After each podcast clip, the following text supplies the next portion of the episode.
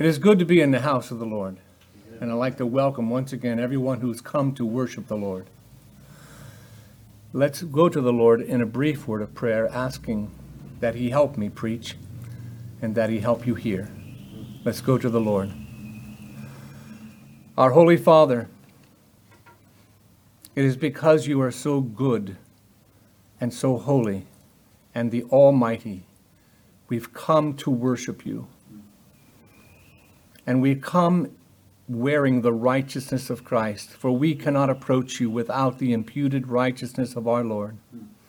And therefore we come boldly because he is worthy. But Father, we also come humbly because we are repentant sinners. And we pray, Lord, that your word might be made clear. Let your people hear. We pray, Lord, that the truth be buried within our hearts, that we might cherish it, that we might hold it true, that we might love it, and that it might blossom, that we might sing, and, and that we might proclaim the name of our God. May we own him openly as you have owned us. So, Father, we pray that the word have its free rein. May your Holy Spirit, Holy Spirit, we ask you, may you work upon your people. May these things be done to elevate and uplift our Lord Jesus Christ. May sinners be saved for the glory of God. We pray this in our Lord's name. Amen. Amen. We are continuing our study in the book of the Apocalypse, the revelation of Jesus Christ. Now, chapter 15 is where we're picking up today. There are only eight verses in this particular chapter, and so um, I will be covering the first four verses of this chapter today. Now, I may or may not take the rest of the chapter and chapter 16 in the me- next message. It all depends on what unfolds in the in the hours of, of study uh, to, in the future. So we'll see what happens with that. But I want to rem- I want to remind you that going through this book, we're going to see many repetitious things. We're going to hear themes and things that have been emphasized over and over again. And so you may say to yourself, I thought I heard this last week. You'll probably hear it this week and next week too. One of the principles of learning is repetition.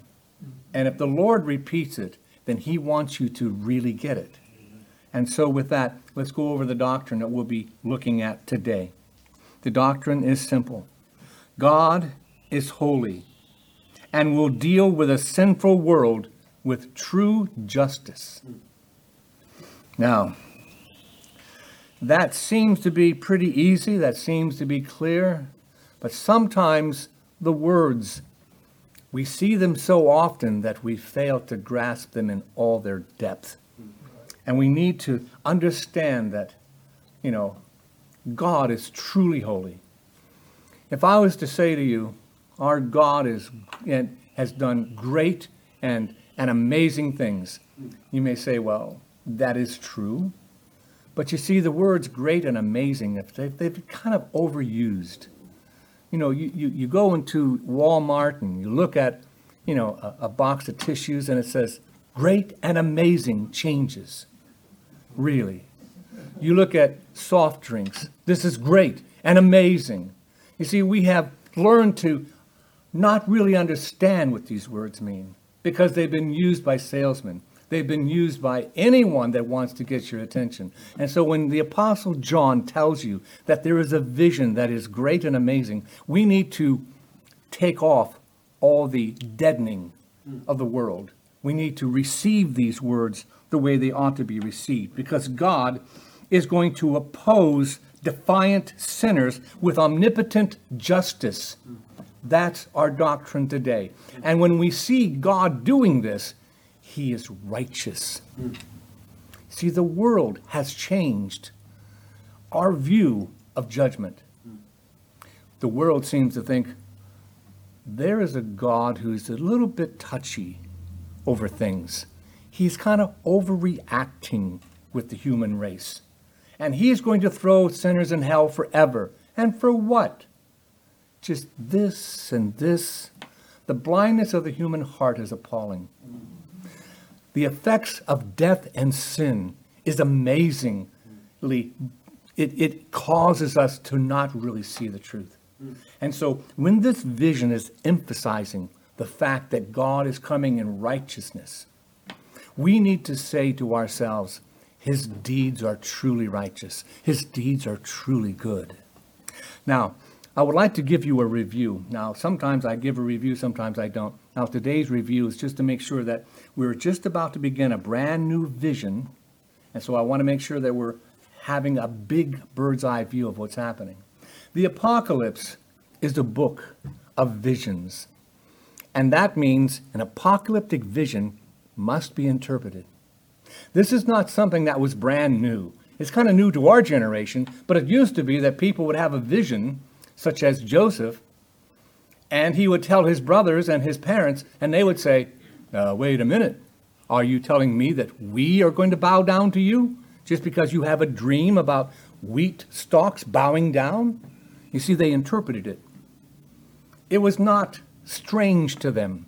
When Pharaoh had a dream about lean cattle coming out of the Nile, he didn't say, Well, I guess we're okay until I see cattle coming out of the Nile. No, he said, What does this mean? And when we have an apocalyptic vision, we must understand that it is to be interpreted, which means there is literal truth to be garnered from an interpretation of a vision. And therefore, we humbly approach God and we cautiously say, This is what I believe this vision means. Now, there are going to be times in which simple biblical truth can be, can be garnered from this, and I'll say, Thus says the Lord. But until that happens, and many times I do, I must also say, it is in all probability that this is what this means. Mm-hmm. Now, don't think that I'm some kind of you know, wishy-washy guy that just I don't want to find out what it is. I do not. I want to be true to the Word of God, and I'm not going to tell you that I'm a prophet that I have heard, you know received things from God that I haven't.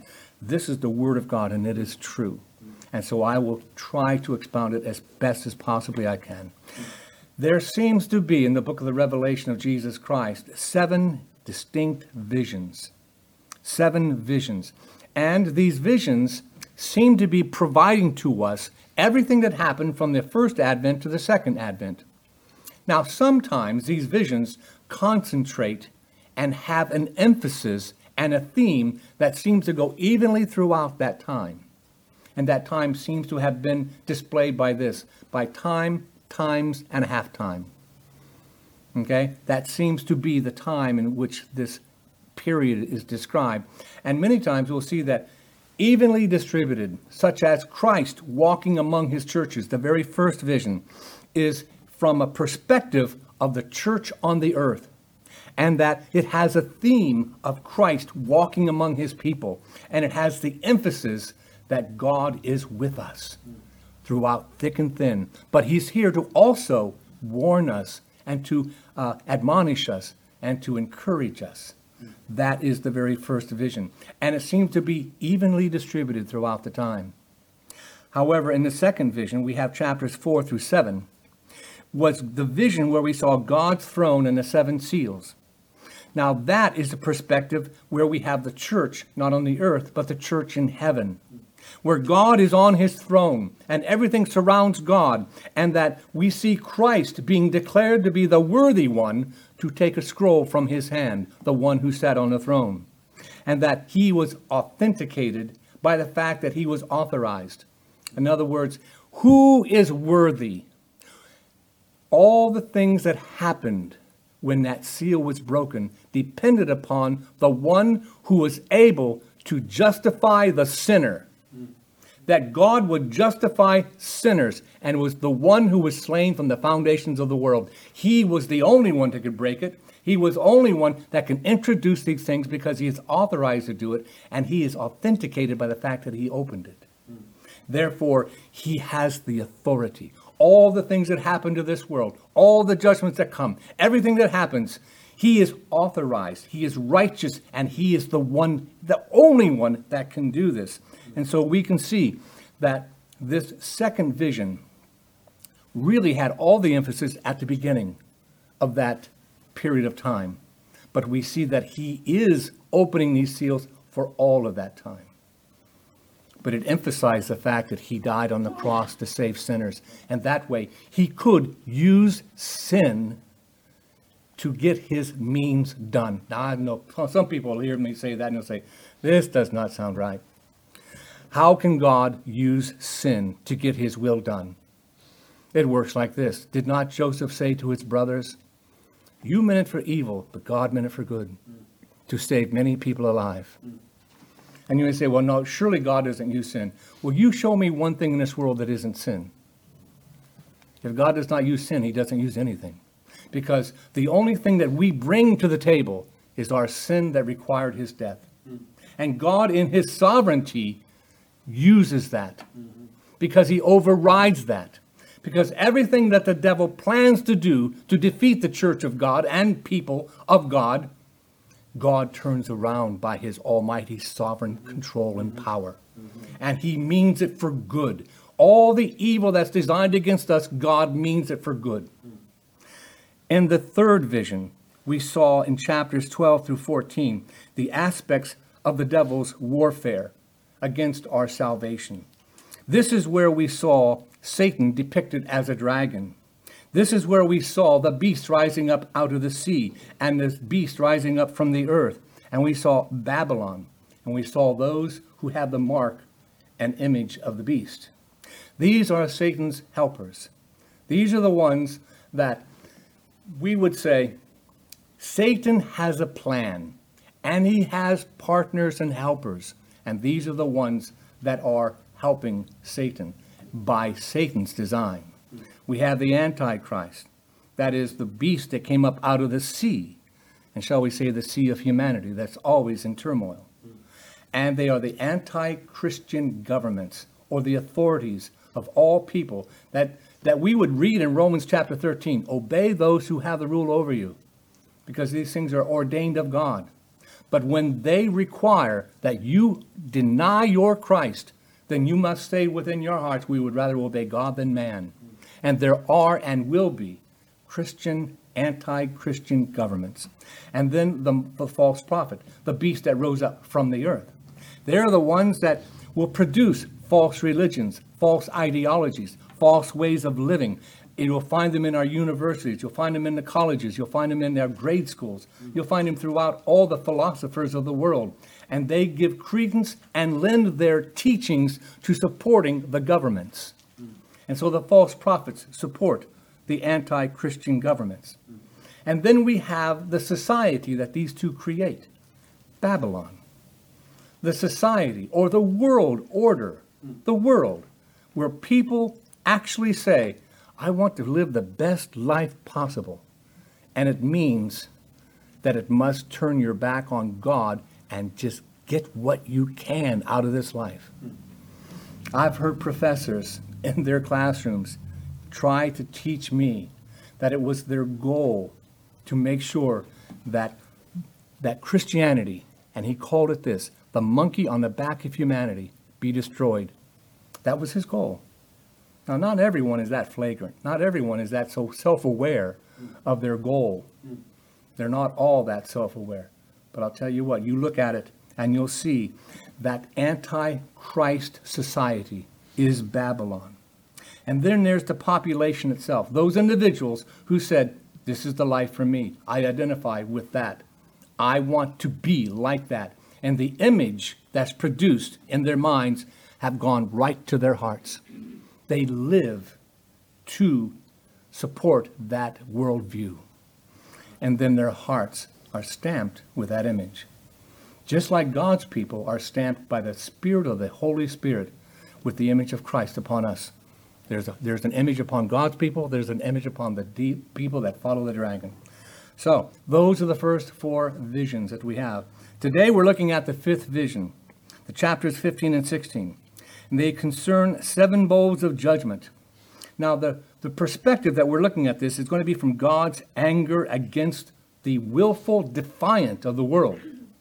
There are people, and you're described in this previous um, uh, in the vision concerning the seals and the trumpets, that no matter what they experienced, they refused to repent. Now we're at the point where God is actually addressing those people, the willful defiant. And it's going to be described, or shall we say, introduced with the idea that this is justice. This is righteousness coming in the form of judgment. Now, I'm going to give you the last two visions just to complete the seven visions. Chapters 17 through 19 displays a victory for the Lord Jesus Christ. When we look at that vision, we'll see that the great seductress, that is Babylon, the harlot, is going to be vanquished, and Christ will be married to his bride. Now, that covers the time from his advent, first advent, to the second advent, but you'll see that most of the actions is centered around the end time. It covers from beginning to the end, but there's an emphasis that takes us toward that end. And the last vision, chapters 20 and 22, we'll see the introduction or the ushering in of the new heavens and the new earth. But you'll also see that it begins at the first advent and ends with the second. And the emphasis is based upon God coming in and making all things new. So, with each of these transitions, every time we go to a new vision, we see that there is a perspective involved, there is an emphasis involved, there is a theme involved. And so today, we're looking at the theme of judgment. The emphasis is that God is righteous, and it's going to be upon those who are defiantly, willfully defiant against God. So, sometimes I provide an introduction, sometimes I don't, but today I do. This particular chapter can be, it's very brief, there's only eight verses in the entire chapter but it can be divided into two sections. Now, if we take this chapter with the next chapter, which is the entire vision, 15 and 16, I would say that verses 1 through 4, I'm going to call it a prologue. Okay? That's what most of the commentators call it, so I'll go along with them because it seemed like a good idea. Now, this prologue introduces the idea of the judgment that's going to come in the form of pouring out bowls of judgment. Now, these judgments are number in, er, are seven in number, and they do reflect very closely to the trumpets. And so, this first section is the prologue. The next section is going to be the trumpets, I mean, the bowls themselves. And so, from verses 5 through 8 is really kind of an introduction to the pouring of the bowls. Chapter 16 itself is are the bowls themselves, what is stated, what each bowl is going to do. So today, let's go, just take a look at the preamble, or shall we say, the prologue. Now, in my, uh, in my experience, in my business, uh, where I would deal with upper management, where I would deal with other uh, organizations in the Air Force and so on, usually large documents that require act or action comes with you know multiple pages, and the, the man in charge doesn't want to read all of it. And so they provide at the very beginning what's called an executive summary. That means if the, if the person reads that one paragraph, they'll have a pretty good idea what's in the entire document. Verse 1 is the executive summary of the vision of both chapters 15 and 16. Let me just read that to you. Then I saw another sign in heaven, great and amazing, seven angels with seven plagues, which are the last, for with them the wrath of God is finished. You have the executive summary of the entire vision in chapters 15 and 16. And so, with that in mind, we'll spend all of our time looking at that. But we'll see that the next three verses introduce the idea that there are people who are not going to be judged. They're standing beside a sea of glass and they're singing. They're singing. And the rest is judgment upon the willfully defiant against God. And so, with that in mind, let's go to verse number one and we'll try to get through this. The vision says, great and amazing. And we have seen that this is something that is truly great. It's not great as in an advertisement, like I said before. It is truly a broad scope, all encompassing. The purpose is truly enormous. And it is amazing, a word that really means astonishing, shocking, startling, mesmerizing. And so this is the beginning of the vision itself. These he says, So I saw another sign in heaven, great and amazing. And what was that? Seven angels with seven plagues.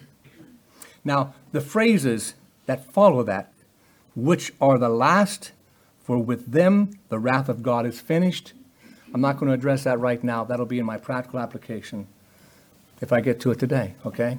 It'll be in the practical application because these are important phrases. But the idea of seven plagues.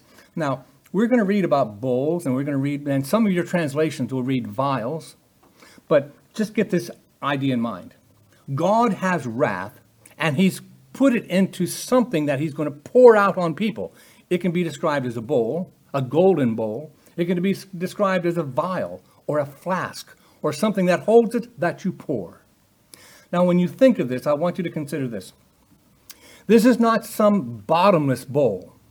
It's not like Harry Potter when he pours something and it just keeps on coming out, coming out, coming out.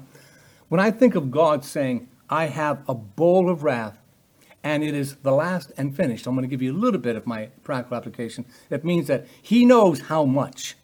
He knows exactly what this world needs. It's not coming any sooner. It's not coming any later. Coming on time. It's not going to be not enough. It's not going to be too much. It's going to be just right. It's going to be exactly what this world needs. And so when he pours it out, he says, This is what they deserve. It is just.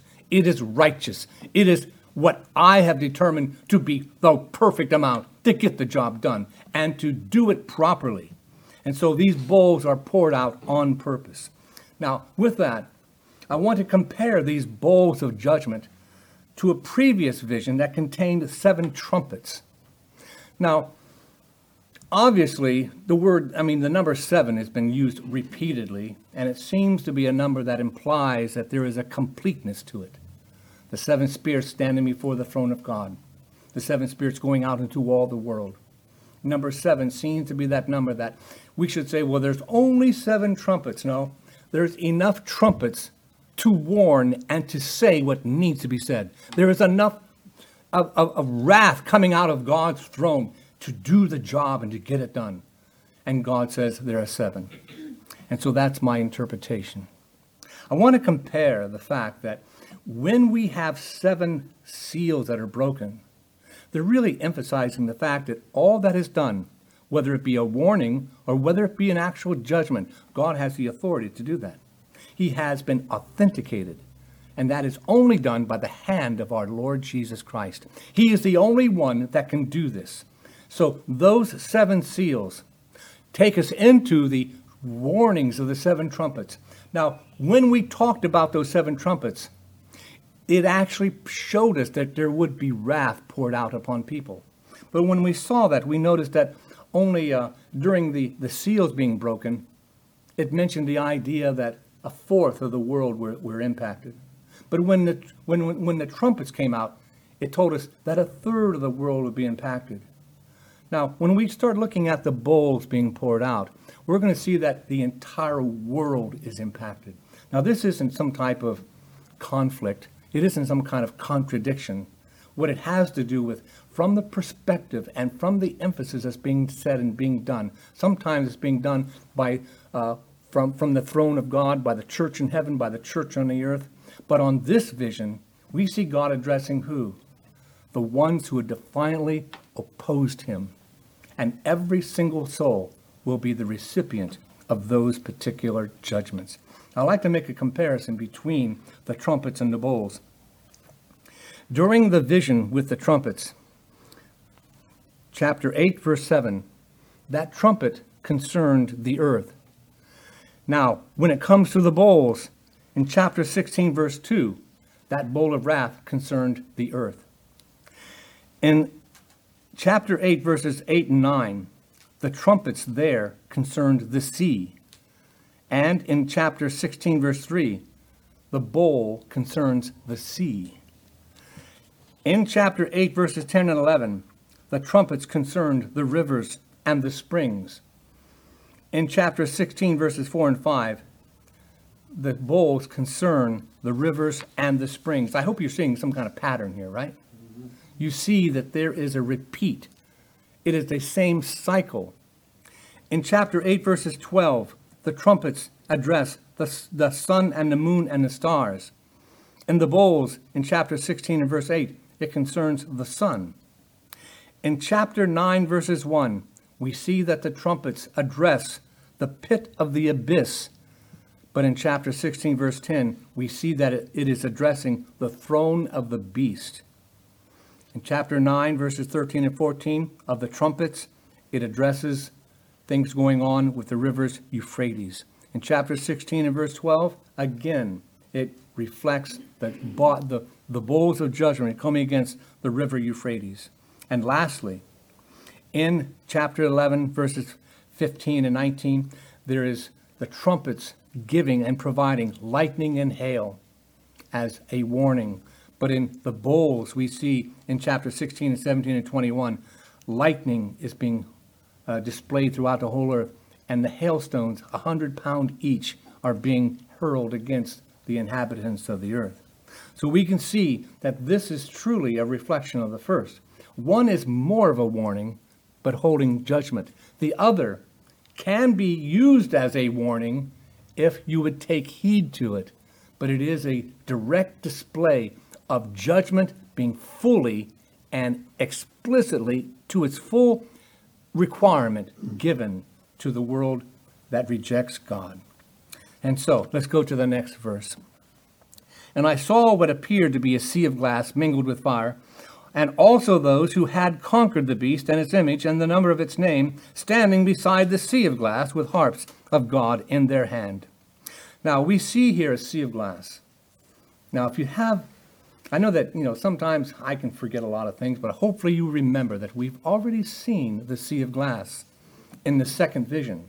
Remember how God's throne was displayed and everything was around God's throne. And in front of God's throne, and believe me, there's all around God's throne, there was a sea of glass. A sea of glass. Here we also see a sea of glass. I believe that this is the same sea. I believe that we're looking at the same sea of glass. When I think of a sea of glass, it's not as though, well, I wonder if it's tempered glass. I don't know. I don't really think it's glass. I believe that it is a sea as smooth as glass. I believe that it is a sea that is calm and tranquil and full of peace. This is the type of description of God's people have before his throne. Even now, we don't have to be in heaven with the church in heaven. We can be in the church on the earth and Christ walking among us. He can calm the sea. He can take a tumultuous storm of life and still have his people live in tranquility and peace. This calm sea does not even have a ripple on it. It is completely peaceful. There's one thing that I want you to contrast with that. There is no beast rising up out of the sea. There is no tumultuous storm. They are not like the wicked that are stirred up with a mire from the bottom. It's not like that.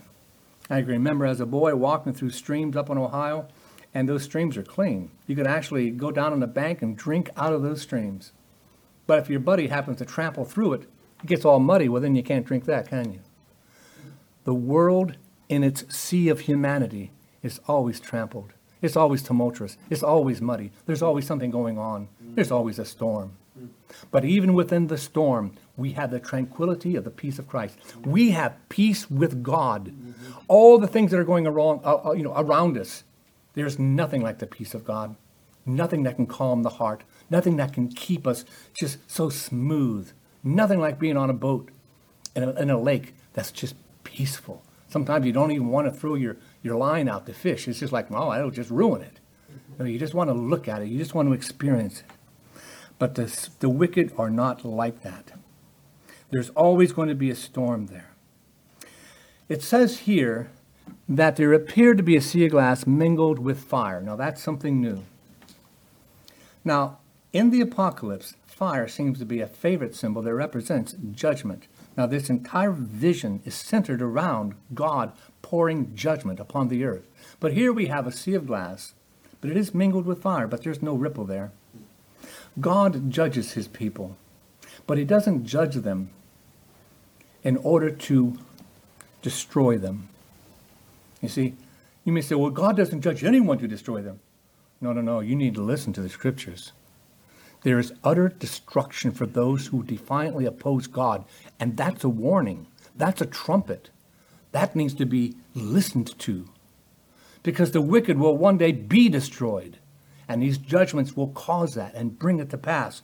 But we, by the hand of God, the same sun that melts the butter hardens the clay. And even though we experience what the world experiences, it brings us closer to God. And it drives them farther away. It is fire mixed with a calm sea.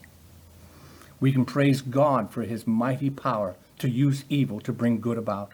We also see standing by this sea, or even, shall we say, standing on the sea, or I would even dare to say, the sea itself.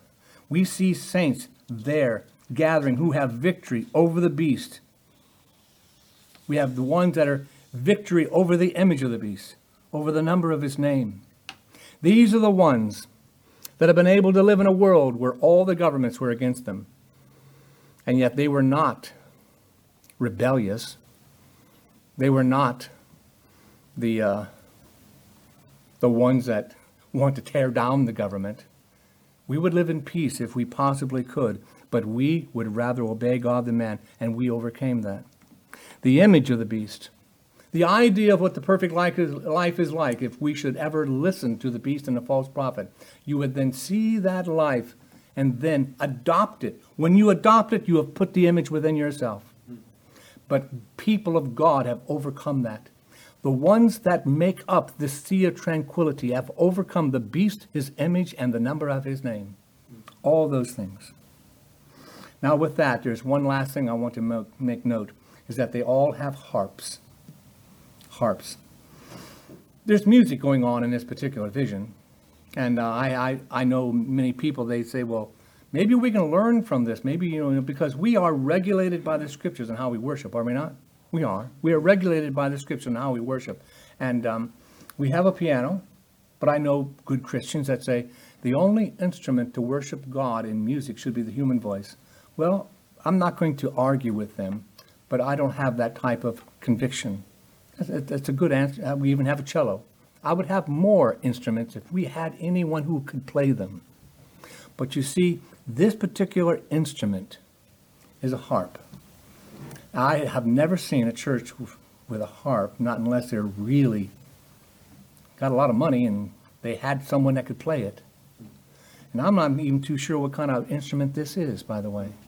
But it is a harp. But it is a interesting description. It says that those who had conquered the beast in his image, standing on a sea with harps of God in their hands. Now, these are not the harps of men. These are not the musical instruments of this world. They are the musical instruments of God for music in heaven. They are harps that are not available to those in this world, but they only come from God. These harps, in all probability, are able to make music that is very pleasing to God. Now, I'm out of time. I really have, I really have like, I'm only halfway through, but I'm going to keep you just a little bit longer if I can. Because it is important to me that you understand that this vision and this image of God's people singing, singing is so important. Mm-hmm. There is, a, we, we, we sang a hymn in our worship that talked about the face of God. Mm or seeing him face to face. I happen to think that when God created man in his image, there is a uniqueness about us mm-hmm. that you can look in a person's face and you can see by their face what's in their heart. And you say, well, that's kind of a big pill to swallow. No. Anyone ever, everyone, did you have to teach your babies to smile? Did you have to teach them to scrunch up their face and cry and, and have tears? No. The face is a unique creation of God that expresses what's in their heart. And when we see God face to face, the use of the language says you'll see him heart to heart. You'll see them with his heart fully exposed to your heart, and there will be that the intimacy of being in the presence of God. And then when you have a heart that sings, a heart that sings. There is no, music is something so unique to, to this world. Now, I'm going to tell you a small story. It won't take long. this has been my, my, my birthday week, and I get anything I want to eat all week, okay? And so I was within this place with my son Isaac. I didn't tell him anything about it. I just took it in with myself. There was someone in front of us, and he was waiting in line like we were. Now, he was dancing. He was like this, you know? And then all of a sudden he goes. And so I could tell that he was dancing, but he had no earphones that I could tell nothing in his ears, nothing like that. It was the music that was playing in this restaurant or in the, you know the takeout place. And when I noticed him, the choreography matched the words to the music. Now, the first thing that popped in my head was perhaps this guy's a little simple. But then I refrained from that. It's not really nice to think that. And so I thought to myself, no, this man just had enough love for the music he was listening to that he didn't care what he looked like. Now, I'm not suggesting we should get into choreography here. All I am suggesting is that there is something beautiful about music that expresses the heart. And when God's people stand before the throne and they have this sea of tranquility, the peace of God in their hearts, and then they sing a song with music that's provided by God Himself within our hearts and hands, and we sing the song of Moses. We sing the song of the Lamb of God. We sing the song that only can be learned by the redeemed. It is a, a, a, a praise that cannot be duplicated by any other place. You see, all this is going to be contrasted against the judgments that are coming upon the willfully defiant. Mm-hmm. See, this is the backdrop that the judgments are coming against. Mm-hmm. The backdrop of the peacefulness of God's people singing praises to God from their hearts, face to face, mm-hmm. in the presence of the, of the Holy Spirit among us, Christ walking among us, worshiping the Lord Jesus because he died for our sins and provided the righteousness that helps us to stand at peace before God. And yet, the world will refuse to listen. They will refuse to listen. There'll be trumpets, there'll be warnings. There'll be the truth preached from the gospel, from the pulpits. There'll be pamphlets, there'll be books, there'll be all types of things. The world will be warned. And yet, they, they will refuse to listen. But I'm telling you right now, the gospel, the means of grace, is going to find God's people. And we don't know who they are, but there is a multitude that cannot be numbered. They are among those. They are among those that refuse to re- believe and repent right now right now. So let us preach to them. Let us preach to the ones that'll never hear, that'll always say, No, that's a fairy tale. Preach to them anyhow. Mm. Show them the gospel. Mm-hmm. Love them. They're not afraid of being who they are in the world. Mm. They'll dance in front of everyone. Mm. But we should have the gospel of Christ in our heart, that we are not afraid either. Own your God in the world because He owns you. Be a Christian out there. Do not be duplicitous. You know, do not be a duplicitous. Do not be that person that says, "Well, I'll be in. I'll be this person in church and this person at work." Don't be that. Be God's people. Mm-hmm. Love Him face to face. Sing from your hearts. Mm-hmm. Understand and embrace the gospel of Jesus Christ. Mm-hmm. It is a wonderful thing to be the people of God. Mm-hmm. Let us now embrace the gospel of Christ. Let us now go into the world and let them know. There's a God coming in justice. You see, you thought I was going to say a God coming in judgment. He is, but it's coming in justice. Hmm. God is right in doing this. Mm-hmm. God is good. Hmm. God is right. Now, I'm going to take up where I left off next week so I don't miss anything, but there's one thing I want you to notice before, I, I, I just don't want to skip this. Hmm. One of the great points that must be made is that God is right in doing this. He is just.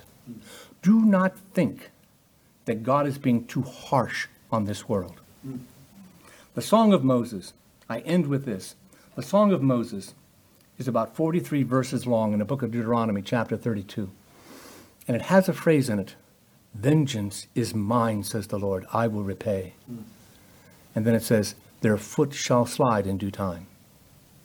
Now, I don't know if you know this, But that is the text that Jonathan Edwards used in his famous sermon, Sinners in the Hands of an Angry God.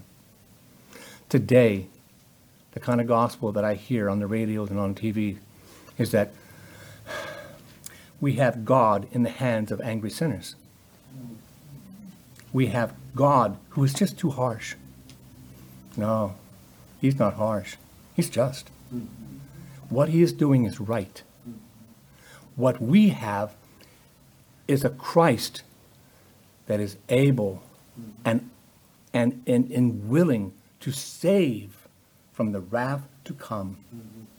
Oh, our Lord is so gracious. So gracious.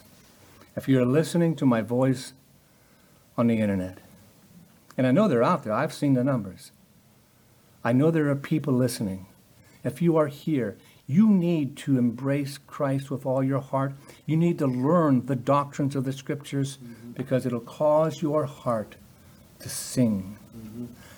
The seed of the gospel, watered by the tears of repentance, mm-hmm. will produce the fruit of the Spirit. And that is what we want in our church here. It's what we want in our church here. Let's go to the Lord in prayer. Our Holy Father, thank you for sending your Son. Oh Lord Jesus, thank you for dying for our sins. Holy Spirit, we thank you that you have quickened the hearts of your people and that the gospel, the means of grace, has been spread throughout all the world. Oh, may, may eyes be opened and may ears be opened. May people embrace our Lord Jesus Christ. May sinners be saved by the mighty deeds of God, by the mighty work of our Christ. May Christ be seen. His mighty work, He is mighty to save. There is none that can deliver from His hand, but there are none that can take us out of His. We pray, Lord, that these things might be done for your glory and your glory alone. Mm-hmm. We ask these things in the name of our Lord Jesus. Amen.